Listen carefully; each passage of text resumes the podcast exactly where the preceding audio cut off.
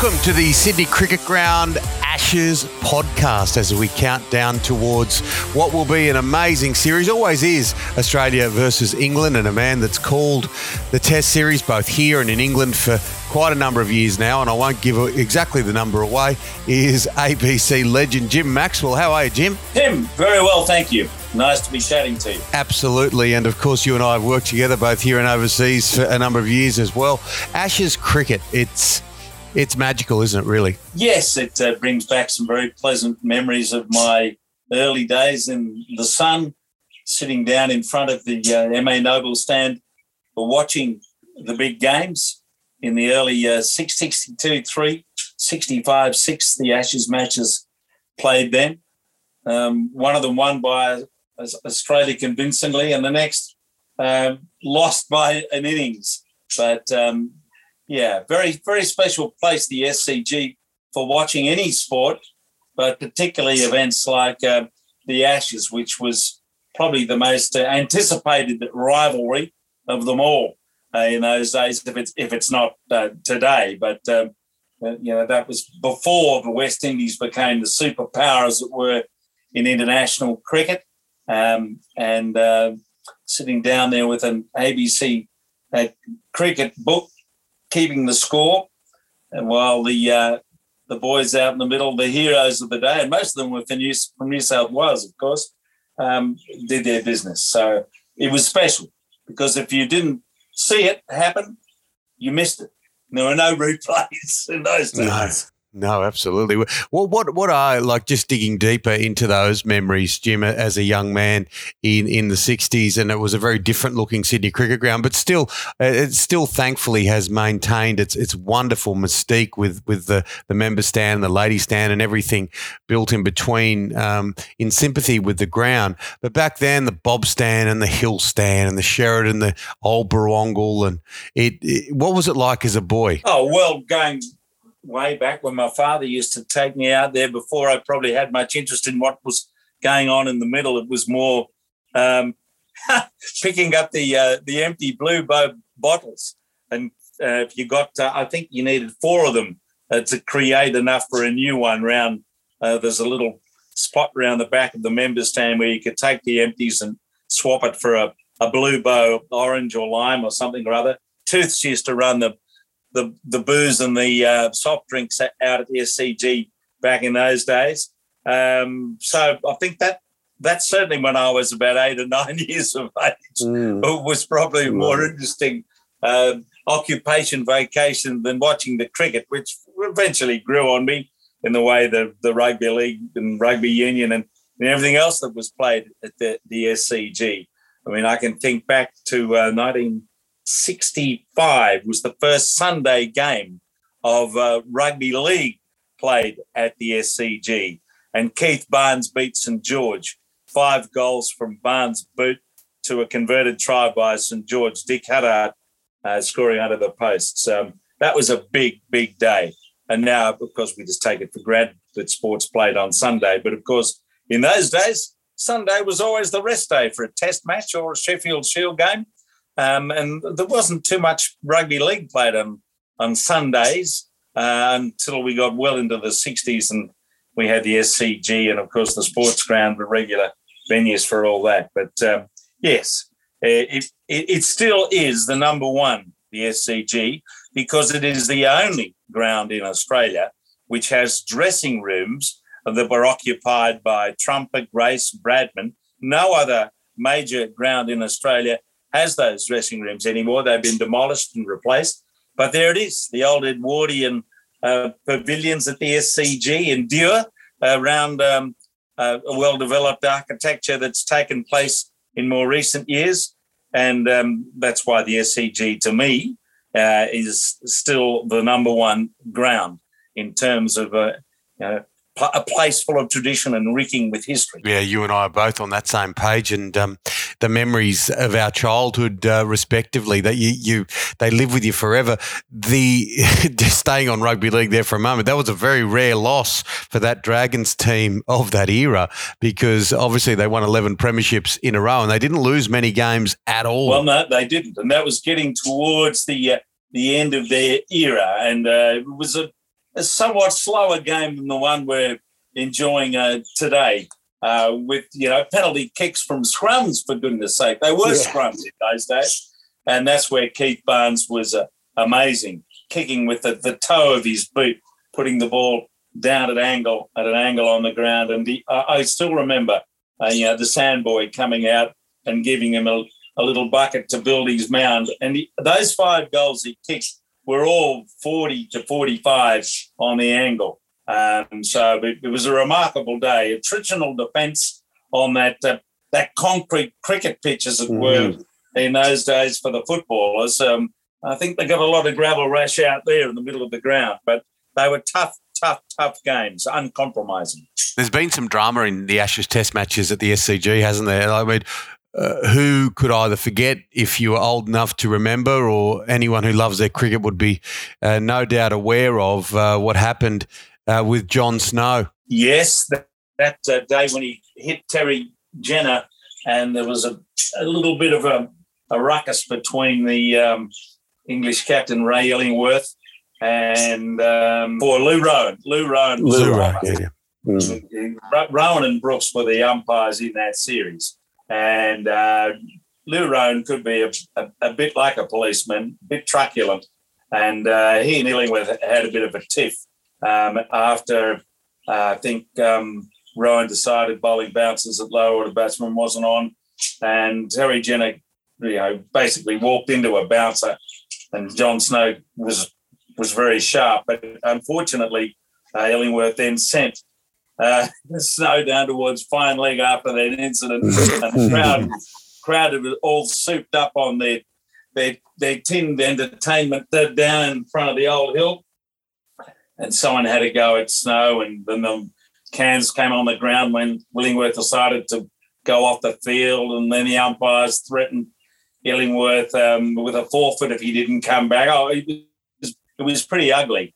Um, and then in the, in the end, um, Snow uh, broke broke down because he went into the fence down at, at, at fine leg, um, and he, he, couldn't bowl for the, the rest of the game. He dislocated his shoulder, I think, in a, an incident down there with the crowd. But anyway, uh, he was very very lively. And in those days, when they threw cans, they were they were steel cans. so yeah, yeah. I think it would have hurt, but it took quite a while to clear the ground and resume the game which eventually England won. And uh, I do remember as, uh, let me see, I would have been 20 at the time. I was in the English dressing room. Uh, I can't tell the whole story about that, but let's say I was there when uh, England uh, won the game. And Harold Larwood was brought out to the SCG to meet mm. the players on the occasion of them winning. And in the aftermath of that game, I bought from Geoffrey Boycott, who, surprisingly was selling a lot of his gear at the end of the game. Uh, I bought his pads for for ten uh, dollars. I remember it, and I told him that story many years later when I was sitting next to him in the commentary box in England. And I said, "You remember when you uh, sold a, a, bit of your equipment at the end of that Test match that you won and uh, regained the Ashes?" No, he said, "I, I, I don't remember." And I had to give him a bit of information. He said, "Oh, well, you have to remember we didn't make much money from cricket in those days. So uh, we were often selling our gear. Well, he was anyway. Anyway, he was he was a bit taken aback that I raised this uh, some oh 30 odd years later, 40 mm-hmm. years later. And he said, Here you are. And he opened his wallet and he pulled out a five pound note autographed and he said, "Here you are, you got your money." That's gold. I love it. He he, uh, he certainly lives to his his doctrine.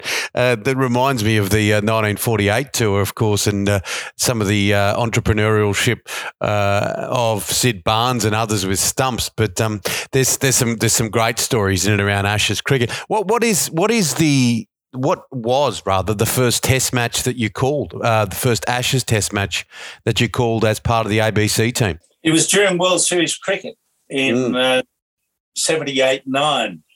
And um, it was a, a, remarkable game. There were two games, it was a six test series. And um, the one I remember at the SCG, Jimmy Higgs bowling a lot and being quite successful. But uh, Geoff Dymock had just got a wicket early in the innings.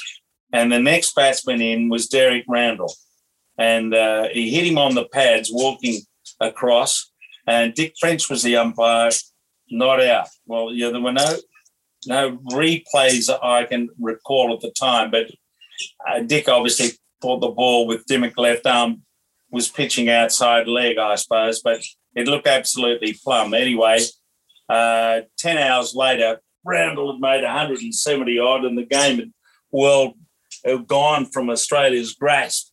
And not that they ever had much of a grasp of it during that series against Brearley's team with a second rate 11 captained by Graham Yallop. But that was the game I first remember. And Derek Randall batting uh, very sort of doggedly, attritionally for a long while to make sure uh, England build up a, a, very powerful position from which, as I recall, I think uh, and Miller, the two off spinners, went through Australia as, as they did uh, in, in the latter test. I mean, uh, I think the result was 5 1 in that series to, uh, to England. Um, England had a much more powerful A team than Australia, who'd lost so many players to uh, Kerry Packer's World Series cricket. But that was the first test I called against uh, for the Ashes, yeah, 78 9. Yeah, there's been some amazing moments throughout the test matches, and we can't mention them all, but I, I do uh, recall the Eddie Hemmings batting as a night watchman. That was quite a remarkable thing. Yes, well, and they almost turned that around. That was the game where John Dyson was probably run out by a yard, uh, but given not out. Uh, there were no, you know, at that time, no re- replays to help the umpires. Um, and he made 70 odd. and, and that, that uh, extraordinary game of, uh, of cricket that was at the end of um, what was that? The 86 7 series. Mm. Uh, that was the Peter Taylor test, wasn't it? Yeah, the, yeah. If my memory serves me correct. Uh, at any at any rate, um, Hemmings batted for a, a, a long time. He ended up I think it ended up being a draw, unless I've got my tests mixed up. But uh, Eddie Hemmings, yes, uh, he was the off spinner in the England team, and he came in as night watchman, and he batted most of the next day and made 95. And, but these yeah. things get blurry over the years, a bit like Darren Gough's famous hat trick that was missed by Channel 9 because they were doing the news. Um, you might recall that one. Yeah, I was going to. I was going to mention that it was in the afternoon. I was there myself at the ga- at the game. Channel Nine, as they used to in those days, uh, went off at the six o'clock news, certainly in New South Wales, and the game had been uh, delayed by a rain break, so they were playing extra time. And unfortunately, as it turned out, Darren Gough took a, a hat trick, um, and they had. I think they had to turn it around or something like that. Um, but um, it was a bit like the ABC back in the 70s. Nothing stopped the seven o'clock news. And there were times back then when Channel 9, six o'clock news pulled such an audience that uh, even the cricket wasn't going to stop. That that Darren Gough hat trick was a cracker too, wasn't it? It was a, it was a jam packed crowd, and and the English fans just absolutely went off. Yes, but I think the day's play went on till almost seven o'clock that day because of a rain break. Um, and in and in those days, uh, they used to just add the time on. Um, and uh, you might recall, uh, I think in that series, we ended up having uh, a, um, a session in the Melbourne Test, which England won by 12 runs, that went for more than three hours. Um, so that sort of cued the ICC to restricting the amount of play you could have in any one session. And it, because um, what you could do if a result could be achieved on, say, the fourth day, as it was in Melbourne, you could play the extra hour uh, and all of that. But anyway, uh, that's what happened. And it was uh, one of those hat tricks that wasn't taken uh, in the in, at high noon, like Peter Siddle's in Brisbane some years later. It was taken late in the day and a spectacular hat trick it was, yes. Yeah, and just going back to 86, 87 and that de- debut of Peter Taylor, six for 78. And uh, he went on to play another 12, 12 more matches, but six for 78, Peter Taylor. He'd only played a handful of uh, games for New South Wales when he got tipped the country boy. And uh, there was all sorts of drama around phone calls and which Taylor was in at the time. So, uh, yeah, interesting, interesting times. We ever got to the bottom of that? Was it supposed I don't, be Mark Taylor? I'm not sure. I'm really not sure. They, they, did, Uh, they had one opening batsman in that game, you might recall. Mm. Greg Ritchie had to open, I think, in that game. The great, uh, the great Greg Ritchie. Uh, well, I suppose the moment that stands out for most of us in the in the modern era at the SCG was again late in the day, and uh, Steve Waugh uh, in the September of his career or the December of his career, uh, scoring a century on the final ball in an Ashes match. Uh, that was just remarkable. That that was. In fact, there's a wonderful bit of um, ABC commentary with Kerry O'Keefe and Jonathan Agnew describing it, and um, Kerry sort of having it on, on with Aggers, uh, who suggested that Steve would come back tomorrow, as it were, and, and finish off and get his hundred. And uh, Kerry said, "No, no, no, he's going for gold. Steve's going for gold." And sure enough, he hit Dawson through the covers off the final ball of the day and that was probably one of the big biggest roars sustained by an SCG crowd from the moment he hit the floor until he got into the pavilion. Uh, it was an extraordinary finish to the day. Um, to a test match, Australia ultimately lost from memory. But um, Steve Waugh said, yes, it was a kind of a valedictory hundred in, in many ways. It wasn't far from the end of Steve's career, but uh, day. That that was thrilling. He was batting with Gilchrist. He kept giving him the strike, trying to give him the strike to enable him to get there. But uh, we sort of got to the uh, the end of the day's play with Steve having got on strike and thinking, will he or won't he? And yeah, yeah, that that, that would have to be one of the more dramatic moments uh, to finish a day's play in Test history at the at the SCG. Certainly for the Ashes, yes. Well, I, I think if we look back, no one would have expected us to go through what we've gone through in Sydney and New South Wales, in particular, after the COVID dramas of last year. Uh, but we have, and it's over now, pretty much. So eh, there's never really been a time in recent memory where an Ashes Test match meant so much for the people of the state, the you know both those that live in the city and the country, because the country members couldn't get there last year. But uh, yeah, this really is rich in anticipation, isn't it, Jim, for for the traditional Sydney Test match just after uh, the new year? Well, it's richer this year as things currently stand because uh, it's not the last test of the series, and quite often in recent history, um, that Test match hasn't had enough riding on it in terms of the series. Um, it's been the place where both, uh, well, Australia more than England, of course, 2010 11, when England vanquished Australia comprehensively, but all the other series really, uh, Australia has either been playing for a four or five nil result or England the consolation prize of a victory at the end of a lost series. So it does potentially mean a bit more this time being the fourth test of a five test series. And um, perhaps the series will still be in the balance uh, because we haven't had a lot of those uh, decisive uh, te- test matches in terms of the series um, going back over the last 20, 20 or 30 years. Now, what do you make of the English squad that's been picked? Some are calling them Dad's Army already, particularly with their bowling. But one of the things that the glare is glaring to me is the fact that they've got England A touring at the same time. Plus, they'll have many players available to them who will be playing in the Big Bash. And then Ben Stokes chucked something up on Instagram saying how his fingers improved to the point where he can hold a cricket bat. So that squad may be a little different uh, throughout the course of the series. Well, if Stokes was fit and ready to go at some point during the series, that would be a huge boost to England. Quite obviously, anyone who recalls his uh, amazing batting at, at Headingley to win the game in 2019 knows what a match winner he can be. So, England really uh, need a player of that kind of charismatic quality uh, to to win the series. I think. Uh, I mean, uh, Australia's really only got two batsmen you put your money on at the moment, Smith and Labuschagne, because Warner looks to be getting near the end of his career, and you're not sure about who'll open with him and who'll come off at five at the six. Maybe Green will come through.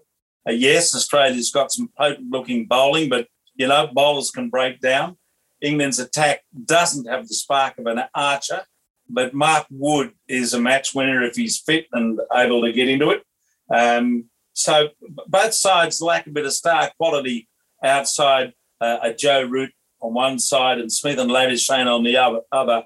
Um, it might be a closer series than is anticipated, but as everyone's saying, it depends how England go in the first test at the Gabba, which uh, is often uh, the game that puts them out of business for the, the whole series if uh, they can't turn up with at least a, a, a draw or an extraordinary uh, start to the series.